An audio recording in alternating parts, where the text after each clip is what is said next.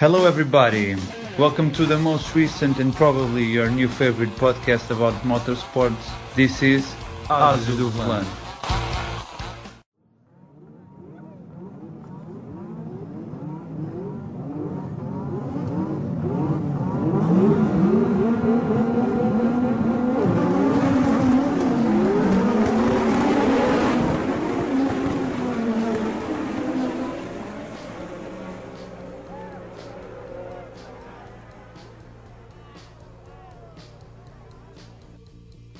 Good morning, good afternoon, and why not good evening? Here we are again, back on track.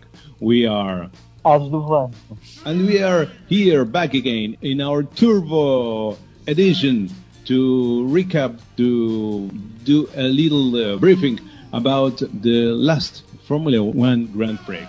And this time, this time, we are going to speak about uh, Mexican Grand Prix. But I'm not being uh, uh, very fair because I'm not the one who is going to speak about this. We've got a specialist here, and his name is. João Barata, here I am. How are you doing, Joao? I'm good and you? I'm fine. I'm fine after a very hard day at work, but I'm here to try to be your guest. In, in this uh, little podcast, we are just starting. We are here for more or less half an hour. We will be discussing, uh, we will be doing a recap, we will doing speaking as friends are fans of Formula One. Indeed, we, we will.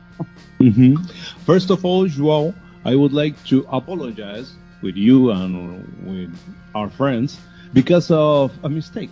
A few chapters ago, I said uh, Latifi's family had um, interests and um, investments in oil companies, and they have their investments in food uh, markets. Mhm. So that is the way they um, have developed their fortune. Mm, okay. Meanwhile, I have to tell you that Valtteri Bottas was here at Argentina last days, uh, right after Mexican Grand Prix, to explore the um, Mendoza zone. Mm. Um, I read that he is a very well knower of wines and all that kind of stuff, and perhaps he's uh, doing an investment in our land. Mm, interesting. Mm-hmm. Okay, Joao, but just uh, a few curious um, curious facts. Nothing in direct relation with the sport. Please. So let's start with Mexico Grand Prix. And we all know that this GP is a little bit different than the others because of the high altitude. So we have the air is less dense than usual. And so the aerodynamics is not, it doesn't work so well, we could say. They use almost uh, setup regarding the package like in Monaco, but with tremendous top speeds comparing to Monaco, which is interesting. And also the combustion is infected. So we could say that there is no circuit like this one, and we could analyze this GP well with in a particular way that maybe what we saw here it's not the real thing. Well, in, in, in most tracks at least. Well, and we could see that in qualifying already. I realized that there was a, an important performance by Mercedes and a very poor one with the Ferraris. Had uh, any rela- relation with what you have said? Ferrari, I would say yes, but I can't explain really why. Maybe they're well. I understand that their turbo is the smallest one, and being the smallest one, it would be the most the the one that would be most impacted by the um, high altitude. So maybe that's an explanation. But aerodynamically, aerodynamically I, I don't see how Ferrari could be um, effective. Uh, but Mercedes, yes, because the biggest problem with Mercedes uh, top speed is not the engine, it's it's drag. Well, on this circuit, the drag effect is much, much reduced. Uh, we have much less drag than on usual tracks, and so Mercedes could show us a stronger performance, I think. But we can, we will confirm that in, in Interlagos and in Abu Dhabi for sure. Mm-hmm. Oh, there are another things that come to my mind right now. One of them is not the indirect relation with the Mexican Grand Prix, is the possibility of not having a Brazilian Grand Prix. Sorry for saying it right now, but uh, oh. being a little bit messed with the with the info.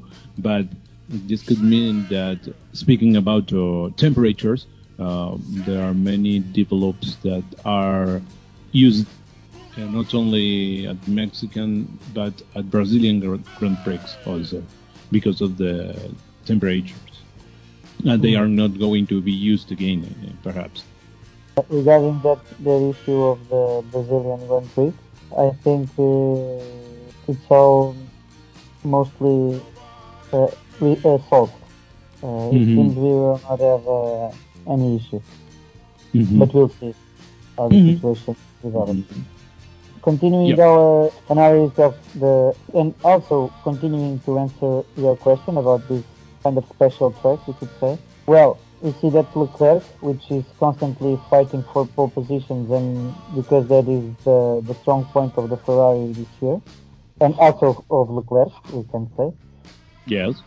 Only qualified seventh, almost one second behind Verstappen, and Sainz only qualified fifth. And even more interesting than that was that I think that Russell he should have uh, started uh, started P1 because he, he messed up his last lap, and I think he was going for a pole. And well, in true pace, we could say it would not be like, uh, oh, it was raining, and uh, no, it would be Mercedes, the fastest car on this qualifying. So yeah, I think this circuit is a special circuit. Mm-hmm. Yeah, absolutely. Uh, also, we have to say that it was a very, at least Red Bull found a, a, a really strong setup for the circuit. Even Perez struggled a little because of the strategy. It was all prepared to have a 1-2 finish. Yeah, and uh, well, the race was, I think, one of the worst races this year. What did you think? It became a little boring for me. I was waiting uh, all time for a safety car, perhaps a problem with tires because of the strategies. They were all teams, I think, were using uh, tires more laps than it was recommended by Pirelli. But finally, nothing of that happened. I don't know. I think more than half of the race, it was very, very predictable. Uh, I don't know if if we spoke during that second half of the race, but it was very clear what is what. Perhaps we didn't want that to happen, but finally the race could could end at that point, and nothing new would would happen. We I don't know. Uh, that's my yeah, yeah. my, my opinion. I think you, you are mainly oh, well. I I share your your opinion. we saw that well, Verstappen was just maintaining his distance to Hamilton, and obviously, if he would uh, have to make another pit stop, he would have to force the rhythm, so he would uh, open a gap. But no, he was 10 seconds, 9 seconds, 10 seconds. So he was really in control of the situation, and for me, it was pretty clear that he was that he wasn't going to pit for another set of tires. I had some hopes when I, I don't know if you remember, but when we heard Russell messages of on the radio of going for stops, extending the first stint and going for stops, but in the end they didn't do. They mm-hmm. didn't do, do, that. Well, the one who did was Ricciardo, and he was driver of the day. So Mercedes should have opened their eyes to that possibility. And also because, well, if you are trying with two cars to go for the victory, maybe you could go with two different strategies to have a wider uh, like range of possibilities or chances. Mm-hmm. Yes, absolutely, I agree. But yeah, as usual this year, Verstappen won, fair and square, nothing to say. uh, mm-hmm. the, the, usual thing. Really nice race by Hamilton. also he couldn't have done much more than that, really. In a moment during the race, he, he asked for the for, for another tire compound. He said at least twice that they were running in the wrong compound. Um, he complained about that, but I don't know if find it interesting that Hamilton, well, we see that Russell is more, it seems he anticipates what is going to happen really well and understands how they can shift the strategy.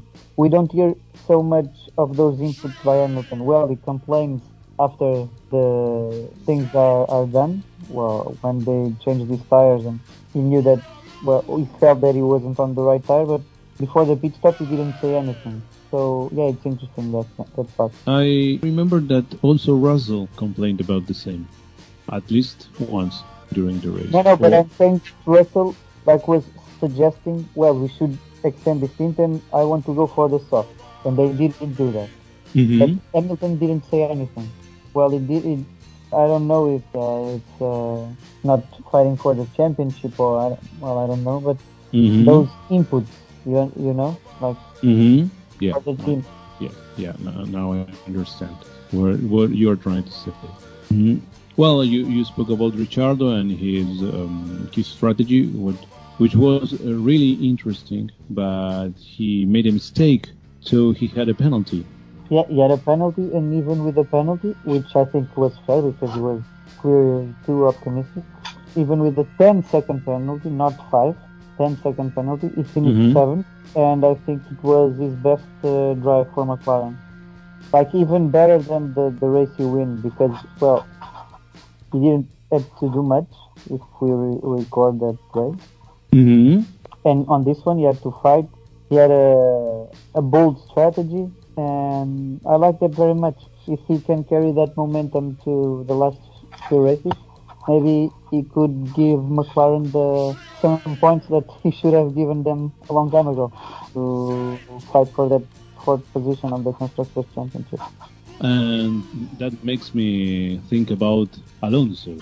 If he is, I don't know how to say, his tears. Hmm?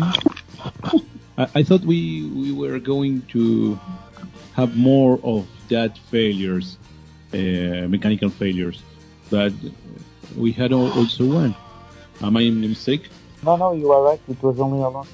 Uh, Because Tsunoda was uh, also DNF, but it was because of each other.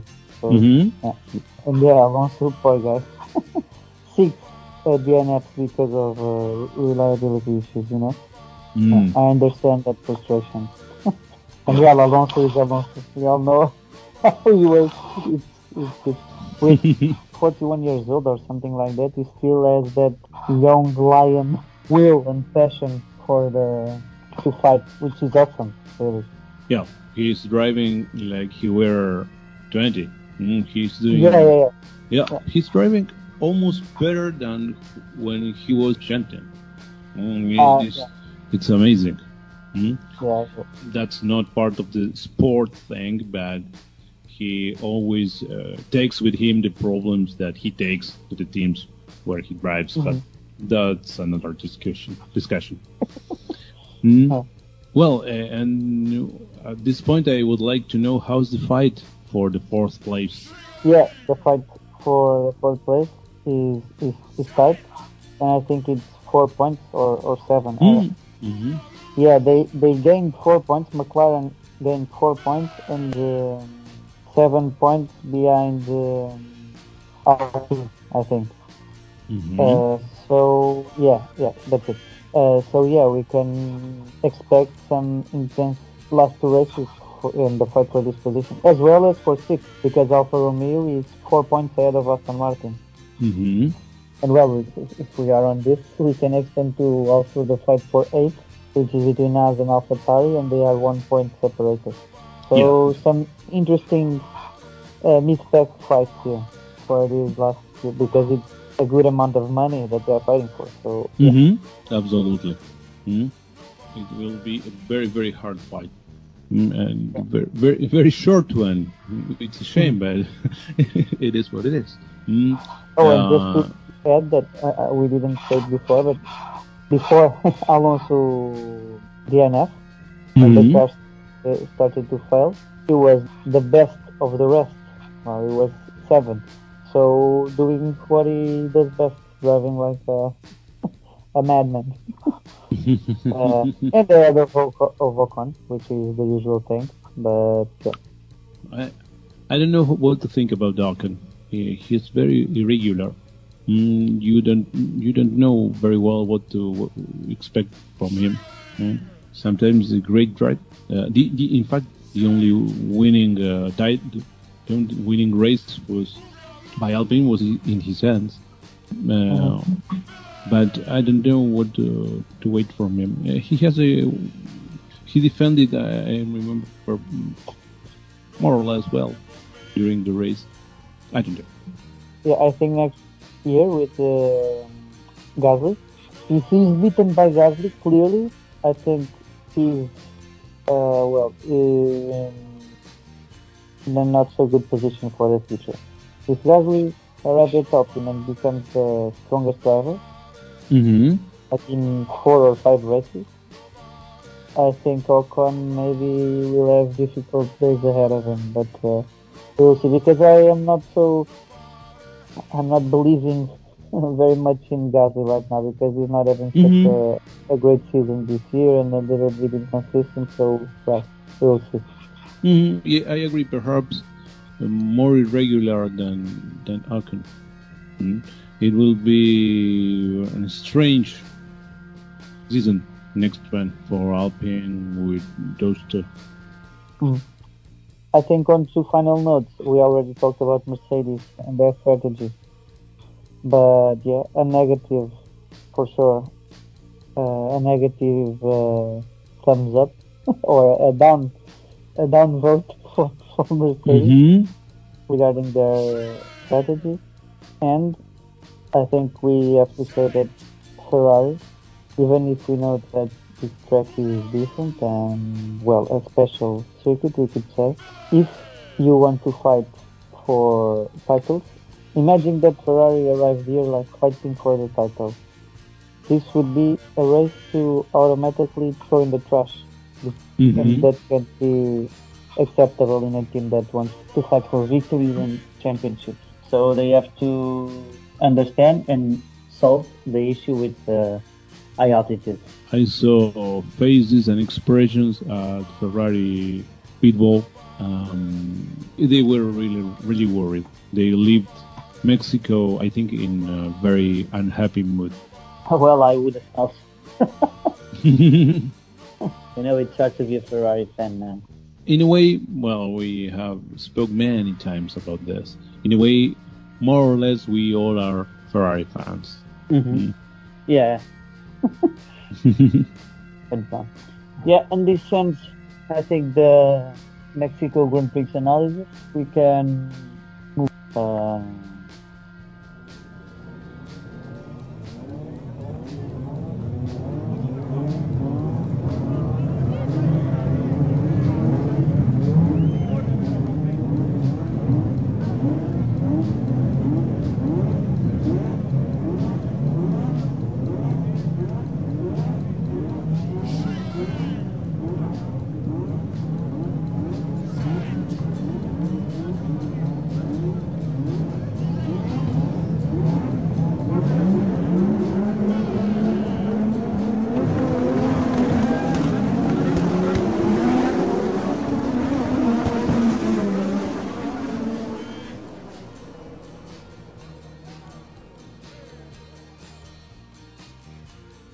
our opinions about a very, very controversial topic that is slashing in half the Formula One audience, or at least it seems for me. The, the ones who mm-hmm. like Hamilton are on one side, and the ones who like Verstappen are on the other.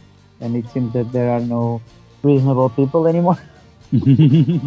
yeah, it is so strange. The polarization is that the word? yeah, we had in Formula One, like in any other, I don't know, uh, like in football, there is always uh, Boca River, Flamengo, and which one is the other team?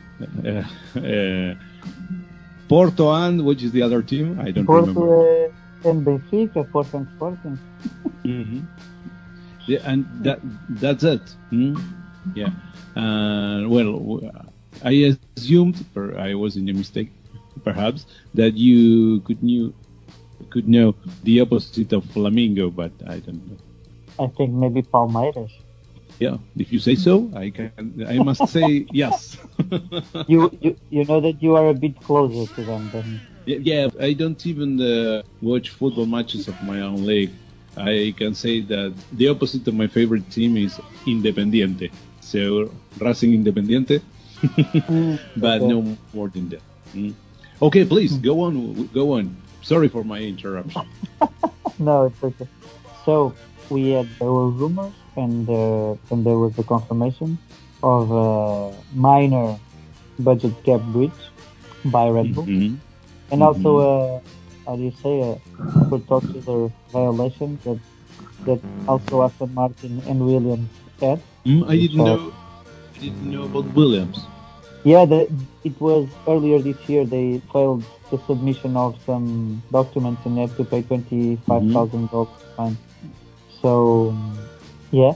And regarding Red Bull Bridge, I think there, like we, we were talking, there are a lot of polarization and opinions, like uh, very aggressive.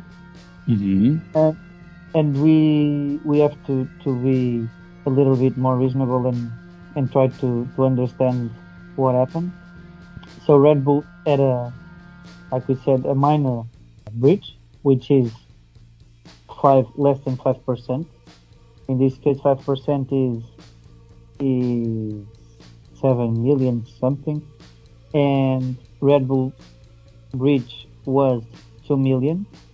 But of those two million, like 1.6 or something like that, 1.5 was due to um, a mistake on a, a tax tax uh-huh. adjustment mm-hmm. or a mm-hmm. tax credit, something like that.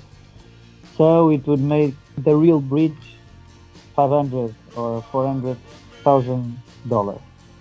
There was also an issue with some parts that that they have. A, I, I'm not very on the inside of how they they count the money to, to develop the parts, but there was also some issue with parts that were not utilized and and yeah the, the thing is, is that these big teams like Ferrari, Mercedes, Red Bull, they don't the, the submission by themselves. Like Red Bull is audited and accompanied by EY, that is one of the big four of consulting.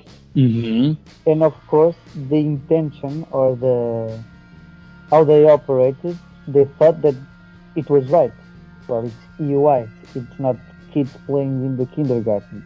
Mm-hmm. But yeah, there was a breach. Nevertheless, there was a breach, so the, um, there had to be a penalization. And I think that it was a reasonable one. I think it the, the process could have been more faster and mm-hmm. more clear. Like they could have disclosed the information because also the polarization comes from the secrets and well, we will not say anything, and everyone thinks that oh they they spent five millions more in on developing the car. Uh, but well, it's not like that. And at, at the end, they had seven million fine and uh, ten percent reduction in wind uh, uh-huh. yeah.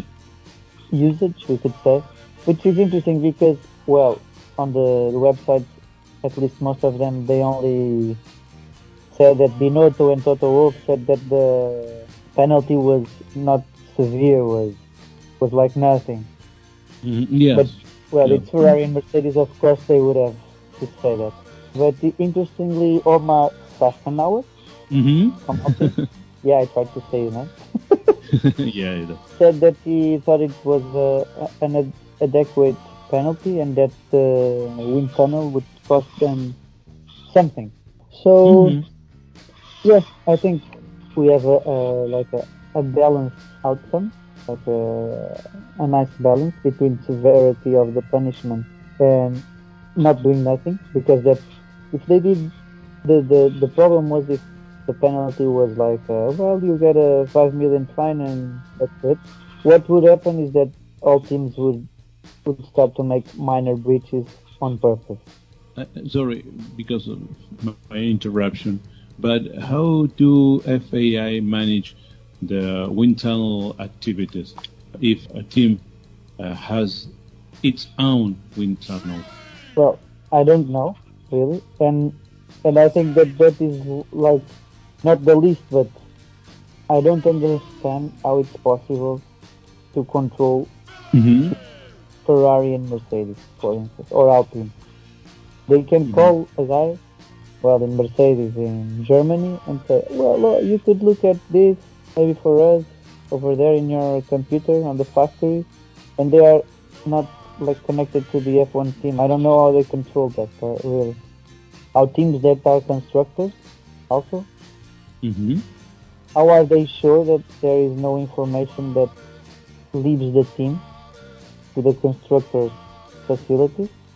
Because we know that, for instance, Mercedes is in Brixworth, right, in the United Kingdom, Mm-hmm. and well, probably the headquarters of Mercedes globally, uh, Mercedes Mercedes are on Germany, probably in Berlin. I don't know. Mm-hmm. Well, How- Alpine, almost Are the they sure same. that United yeah. Kingdom, sorry, uh, France. how are they sure that there is no information that is passed between those two different companies? Because Mercedes AMG F, AMG F1 is a company, is an entity Mm-hmm. Mm-hmm. connected to Mercedes. Well, I don't know, and Ferrari also. I'm saying Mercedes, but Ferrari, uh, Alpine, I don't understand. I think it's uncontrollable, but well, they are doing something. Okay. Um, and even Red Bull. Red Bull has a thousand companies worldwide or entities worldwide, uh, hundreds of teams in every sport. Mhm. Can they, can they put some of the cost on other teams and do something there, like by the side? If it was a Portuguese guy managing sure, sure. And I believe from Argentina and Latin America in general, it would also we are tricky. so true. What is your opinion? sorry, yeah, sorry. I don't know if we we we are already recording that uh, budget uh, issues are very, very and extremely difficult for me. Even in my own work, it's difficult to understand the, the, limits, the controls. Um, so it, it's been like like um, for me, it was like a class. I was sitting, I was seated in front of my PC. Um, hearing you, uh, listening to your explanations and opinions, and in in a way um, understanding for the first time uh, what is well, what what was this thing about. Um, so I would like first of all thank you because of the explanation, and the, I have the thing a little mm, bit more clear now. Mm. Um, I I can I can add that uh, I have here the, the correct number. The real breach with the correct tax credit would be four hundred and thirty-two thousand six hundred and sixty-two. Yeah. So Hmm. well, for four hundred thousand euros we could say four hundred thousand, which uh, well money, but like zero point three percent. Well, yeah, it's yeah, it's what it is. I don't I mm. don't. Um, there was other. Uh, there is a, an, an article on on Autosport on, on point dot com uh, that explains well the, the the where they supposedly spent their money and if you look at that I think it's understandable that they, they did not spend more money on development than Mercedes or Ferrari. It's it's just that. So yeah. Mhm. Okay, okay. Thank you very much indeed, João. Mm. Okay, I think this is it. This is it, yeah. This Okay, is it. Until So- next time. it will be till Brazil. We really hope so. Hmm? Mm-hmm. Well, we have got to say goodbye then. Yeah. Goodbye. Watch the uh, watch no uh, listen to the podcast, and we see each other on the on the next episode. I hope before. Hmm? okay, okay. Have Bye, a man. nice time. Bye bye.